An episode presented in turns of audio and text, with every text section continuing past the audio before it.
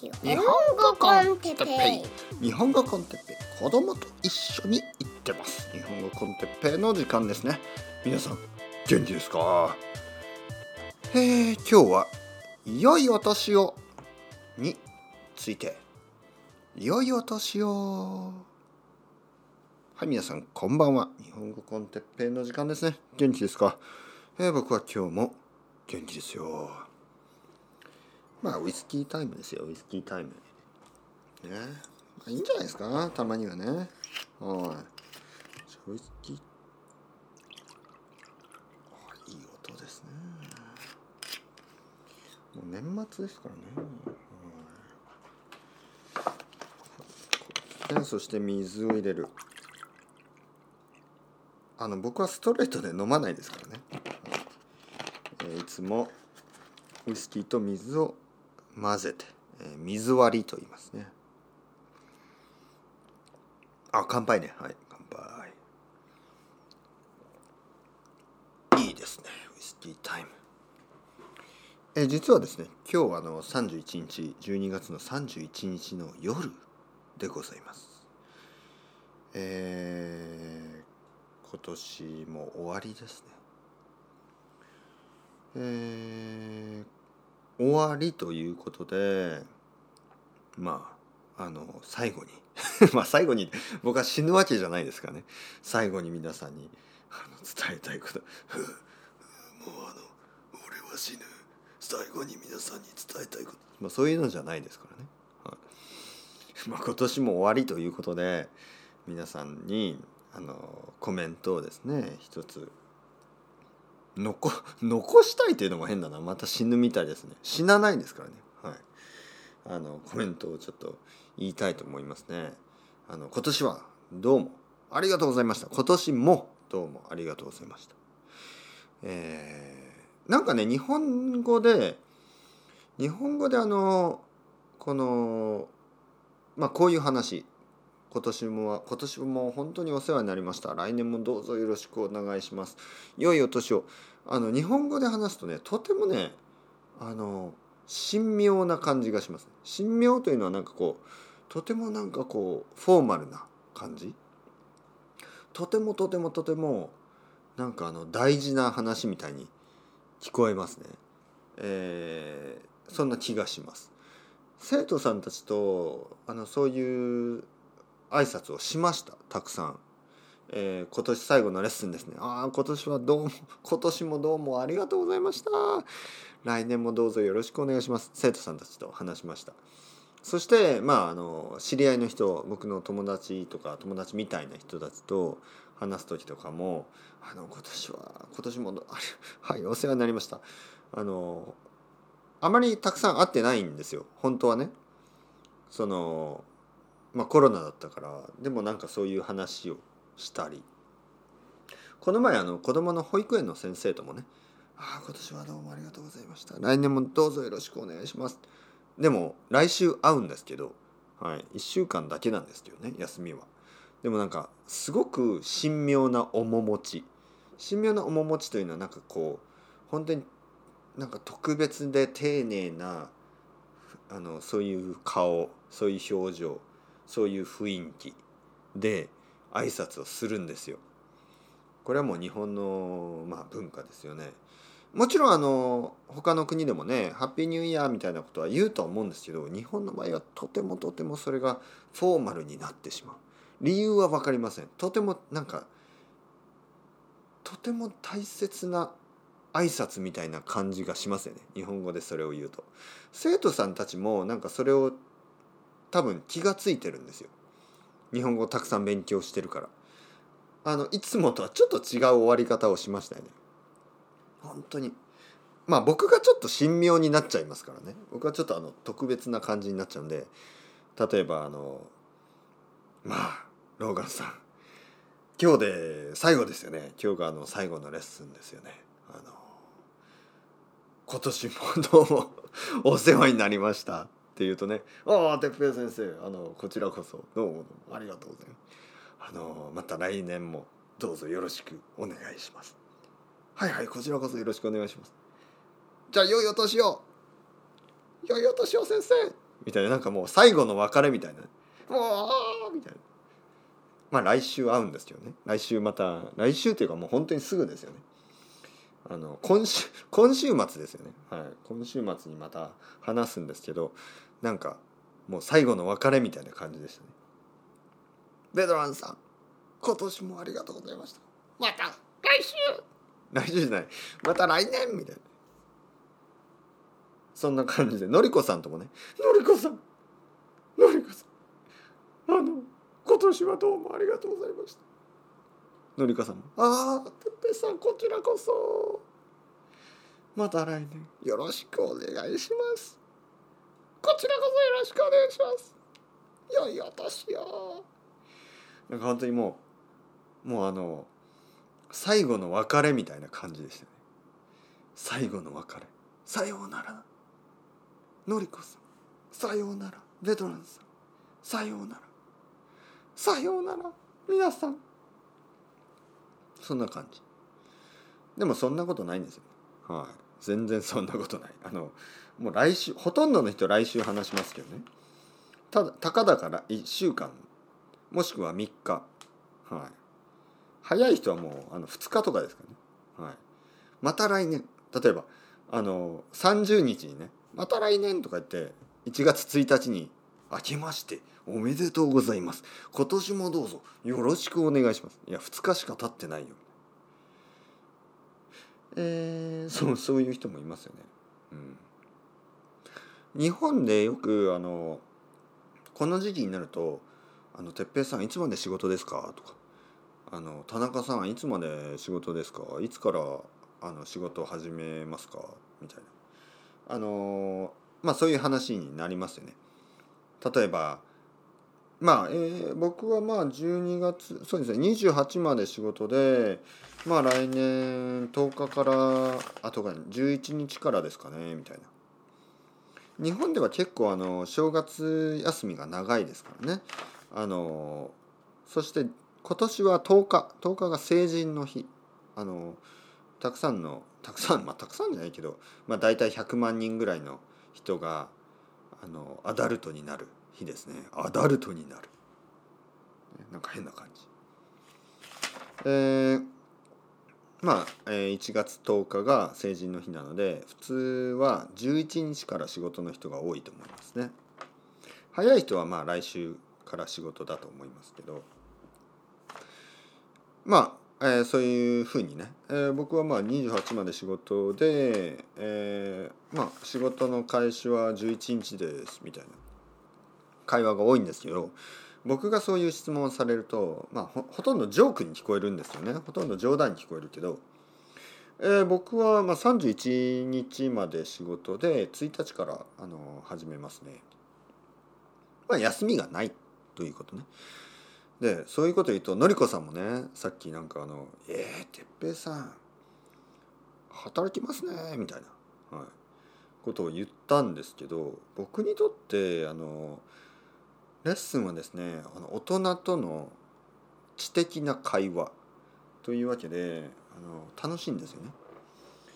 だからあの例えば31とか今日ねあとはあの明日1日 なんかレッスンがなかったらずっと子供と子供広場みたいなこう感じでしょちょちょっとねちょちょっとエスケープが欲しいんですよ。で奥さんにちょ「ちょっと俺レッスンあるからちょちょっとねちょっとあの1時間ぐらい行ってくるから」って言って2階の部屋に行って1時間ぐらいコーヒーを飲みながら大人と話ができるこれはね僕にとってあの本当に楽しい時間なんですね。で、え、レッスンが終わったらまたあの「子供広場」みたいな感じになるんでちょちょっとあのいや楽しいですよ子供と遊ぶのも。でも子供がいる人は分かると思うんですけどあの休みの日の場合多分子供とまあまあ子供は10時間ぐらいは寝ますよね。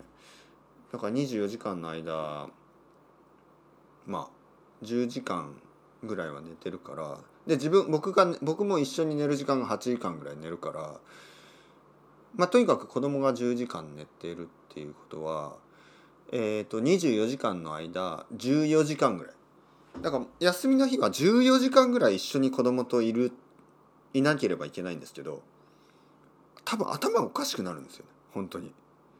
あの僕はあのレッスンというエスケープがあるんで14時 ,14 時間ずっと子供といたことはないんですけど奥さんは多分休みの日は14時間ぐらい子供と一緒にいるんです。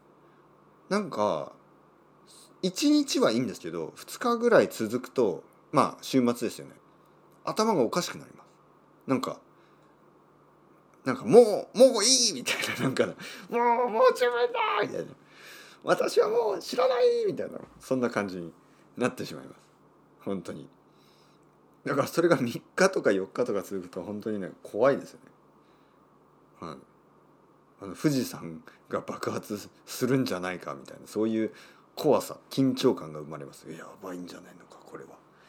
ね、僕はそのレッスンというあのエスケープがありますからあのまあクレイジーにならなくて済んでる insane にならなくて済んでるんですよね。だからその僕にとってレッスンというのはあのもちろんまあ仕事というふうに一般的には言われるんでしょうけどあの僕は自分が insane にならないため、ね、気が狂わないためのあの本当にあのエスケープみたいなところがあります。子供エスケープ。子供は可愛いですよね。やっぱり14時間も一緒にいるとやっぱり頭おかしくなりますよ。本当に。ね。まあまあまあ。えー、っとねというわけで1月1日明日ももちろんレッスンがあってあの嬉しいですよ。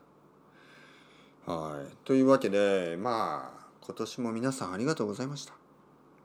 そして来年からも日本語コンテッペイはあの続いていきます。今年 Z になりましたよね。えー、もう XYZ しかないから Z は最後ですだからあの Z から変わることはないこのまま1,000回以上。まあ僕の目標としては1万回なんですよね。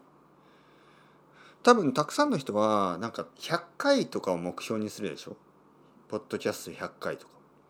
僕の場合は100なんてもうすぐだしあの1000とかまあ全然アチーバボーですよね。で1万はちょっと魅力的ですよね。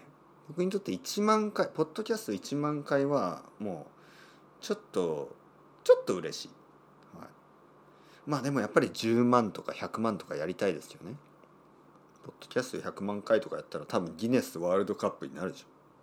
ギネスワールドカップじゃない。ギネスワールドレコードになるでしょ。だからその目標はありますけどちょっと待ってくださいね。えっと1日にえ違う3日にあ違うな。僕の場合は2日に1回とかでしょ？アップロードが。だから1年間でまあまあでもちょっと休むことがあって150回としましょう。えー、10年間で1500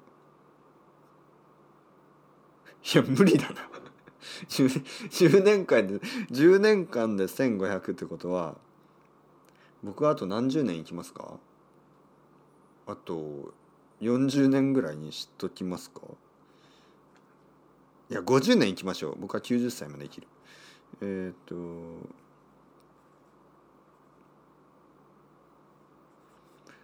7万5千か7万5千回。今のペースで90歳までポッドキャストをやれば7万5千ですね。えー、10万はちょっと厳しいな。10万の場合はもう少しあのヒヒートアップというかスピードアップしないといけない。はい。10万ね。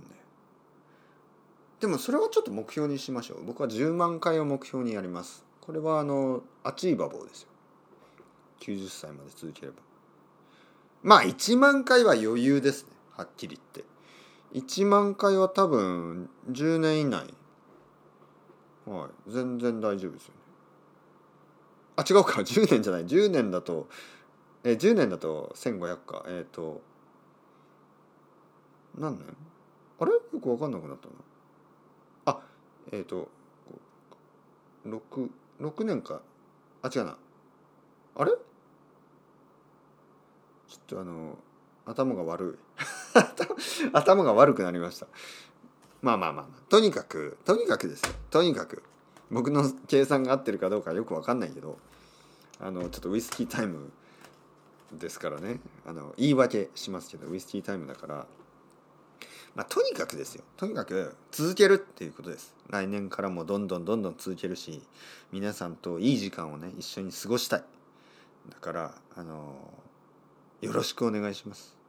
本当に。それだけ最後に言ってまた、えー、2022年も皆さんと一緒に、えー、一歩一歩歩いていこうと思うので、えー、よろしくお願いします。えー、3つの漢字の熟語をあの皆さんと最後にシェアしたいと思います。1つ目は習慣。習慣という漢字、えー、ルーティンです。習慣。これはとても大事。継続。これは続けるということ、習慣ルーティン。継続。続けること。そして最後に想像想像というのは2つの漢字があります。一つはイマジンの方。もう一つはクリエイティブ。クリエイトの方。クリエーションですね、えー、今回はそのイマジンイマジネーションよりもクリエイティブクリエーションの方を言いたいと思います。想像クリエイティブであること。クリエーション。ねいろいろなことを作り作ること、えー、この3つを合わせれば僕はあの作り続けるルーティン。ね。えー、ポッドキャストを作り続ける。新しいアイデアで作り続ける。まあ小説でもいいですけど、えー、作り続ける。クリエイティブであり続ける。そういうルーティン、え、毎週毎週毎日毎日何かを作り続ける。これをあの大事にして、え、皆さんと楽しい時間を作り続けたい。と思います。それではまた良いお年を。2022年に会いましょう。2021年はどうもありがとうございました。また来年。よろしくお願いします。良いお年を。